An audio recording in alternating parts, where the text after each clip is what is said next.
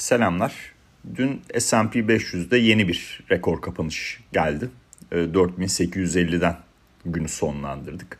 Sektörel dağılıma baktığım zaman endüstriyeller, altyapı, finansallar teknoloji sektörünün üzerinde geliyor arkadaşlar. Bu da demek oluyor ki e, yani yumuşak iniş dün biraz daha çok öne çıkmış. Bu nereden geldi?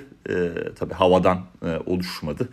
E, bu fiyatlamanın geldiği nokta dün öncü indikatörlere baktığımız zaman e, işte Aralık ayı e, eksi 0.3 bekleniyorken eksi 0.1 geldi. E, bu rakam artıya döndüğü takdirde yumuşak iniş söylemleri daha da çok yer bulacaktır. Tabii bu yani iki ucu keskin bıçak yani bu gerçekleşirken dezenflasyon sürecinde bir hasar alınması takdirinde e, faiz indirimleri tarafı bir miktar soru işaretine geçecek. E, bunu hep beraber izleyeceğiz. Şu an için e, Mart ayı olasılıkları e, öyle çok ciddi bir gerileme e, göstermiş durumda değil. Hatta şuradan açalım. Şöyle bir hızlıca Mart ayı olasılıkları o çok özür diliyorum. Ee, burada dün baktığımda çok daha yüksek bir rakam karşıma çıkıyordu. Şu an için Mart ayı olasılıkları %44, %50'nin aşağısına gelmiş durumda.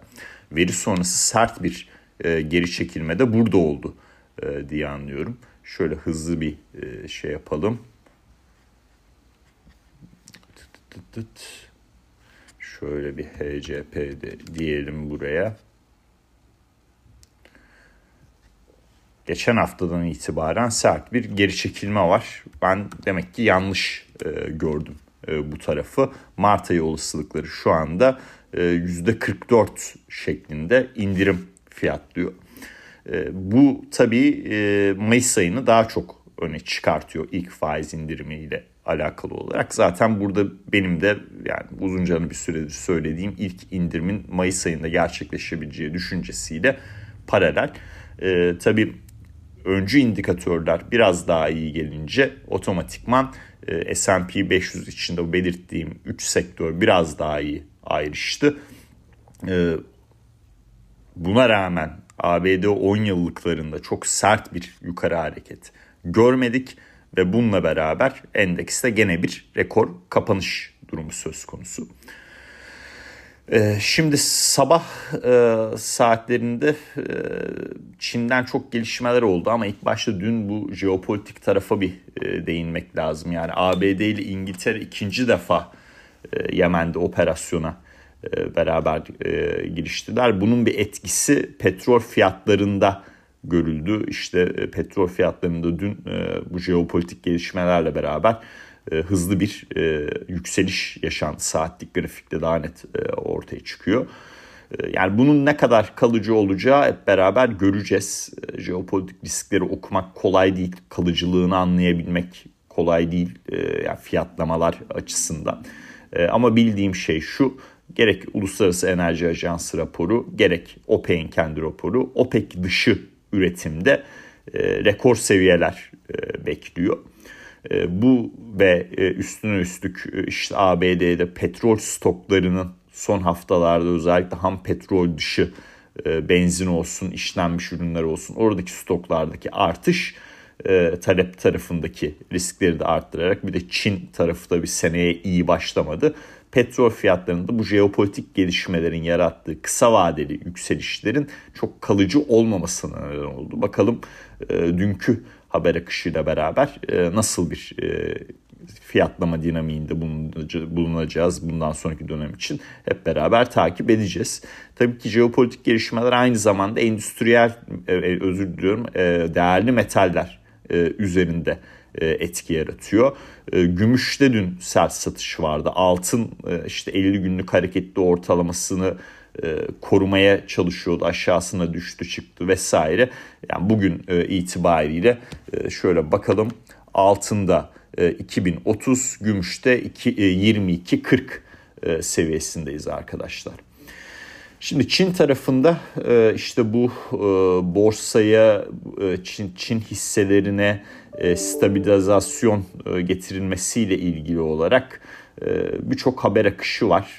İşte en son resmi olarak en böyle en son demeyeyim de en çok öne çıkan zaman dilimi 2015'ti bu olayın. İşte Hang Seng 2015'te ana karadaki borsalarda e, Çin'in e, e, para biriminde değer kaybına e, gitmesinden e, sonra e, otomatikman çok sert bir e, satış dalgasıyla e, karşılaşmıştı.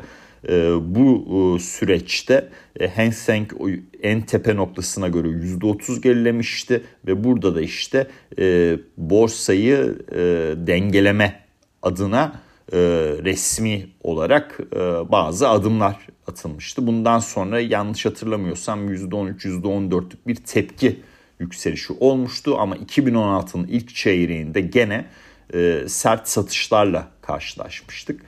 Ee, şimdi burada e, bu seferki e, haber akışıyla beraber e, gene borsalarda Çin borsalarında bir tepki alımı görülüyor. Yani Hang Seng bu sene işte bugüne kadar %12 eksideydi arkadaşlar. Haberle beraber %3'ün üzerinde bir prim gerçekleştiriyor.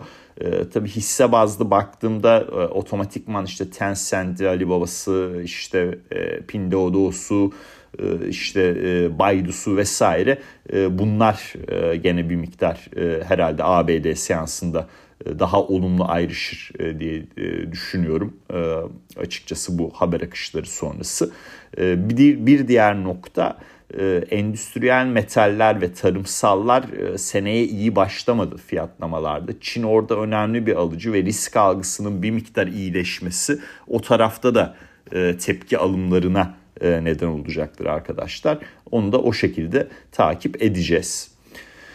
Ne kadar kalıcı olur? Aynı jeopolitik risklerdeki yorumum hani 2015'teki deneme çok böyle olumlu yani çok böyle aşırı kalıcı bir etki yaratmamıştı ta ki 2016 dibine kadar e, hep beraber izleyeceğiz. Yani asıl tabii bu adımın gelmesi e, Ocak ayında faiz indirimi bekleniyordu Çin'den. Çin bunu yapmadı ve bunun üzerine o borsalar çok kötü gitti. Endüstriyel metaller, tarımsal ürünler, emtiaları, oradaki fiyatlamalar vesaire.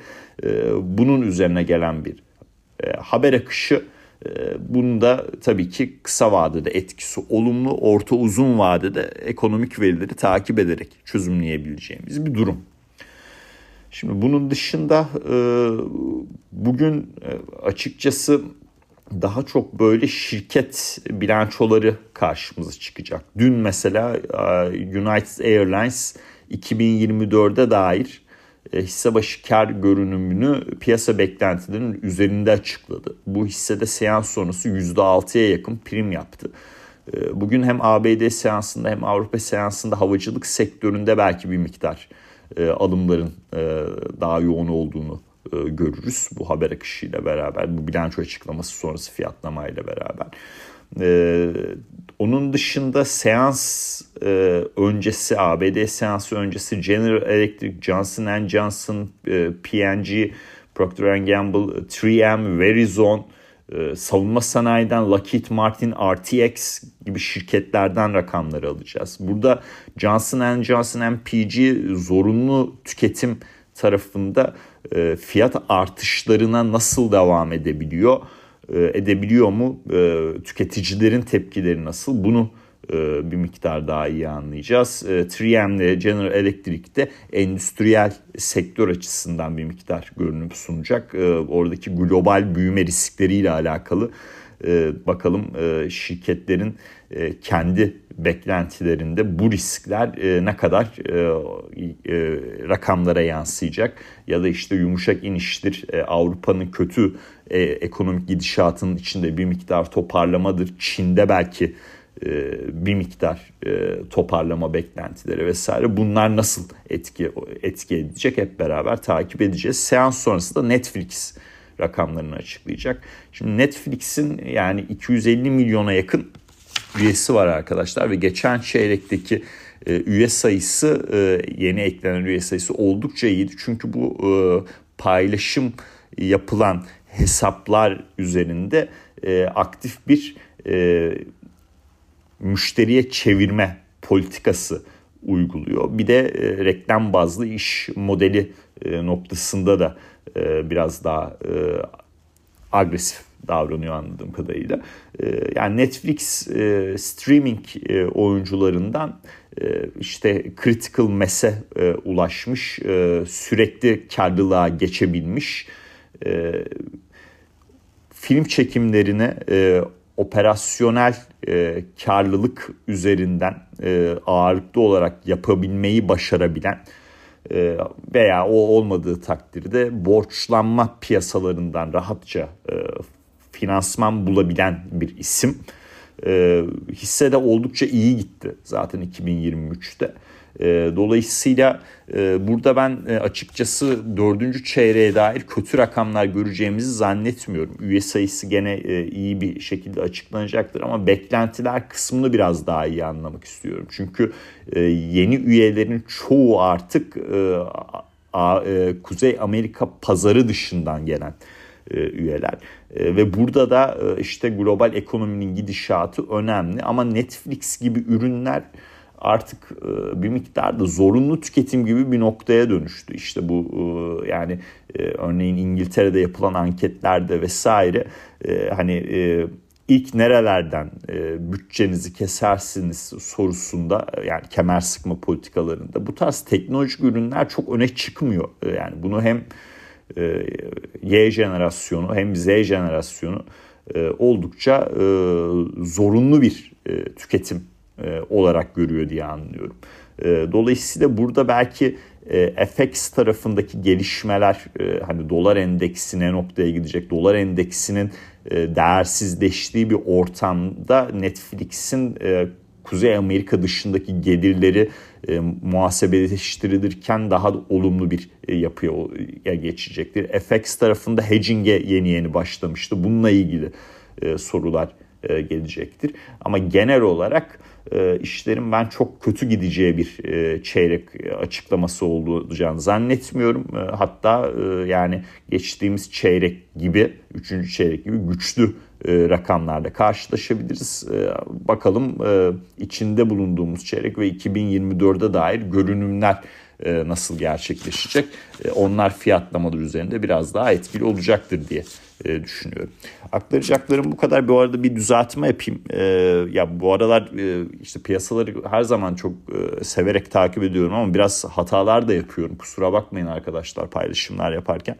E, Microsoft'un e, bilançosu e, ayın 30'unda e, gözüküyor Bloomberg'de.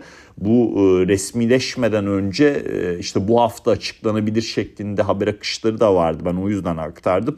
E, Microsoft'un bilançosunu gelecek hafta e, alacağız arkadaşlar. Bu hafta bugün itibariyle işte bahsettiğim şirketler ve Netflix e, e, daha çok öne çıkıyor.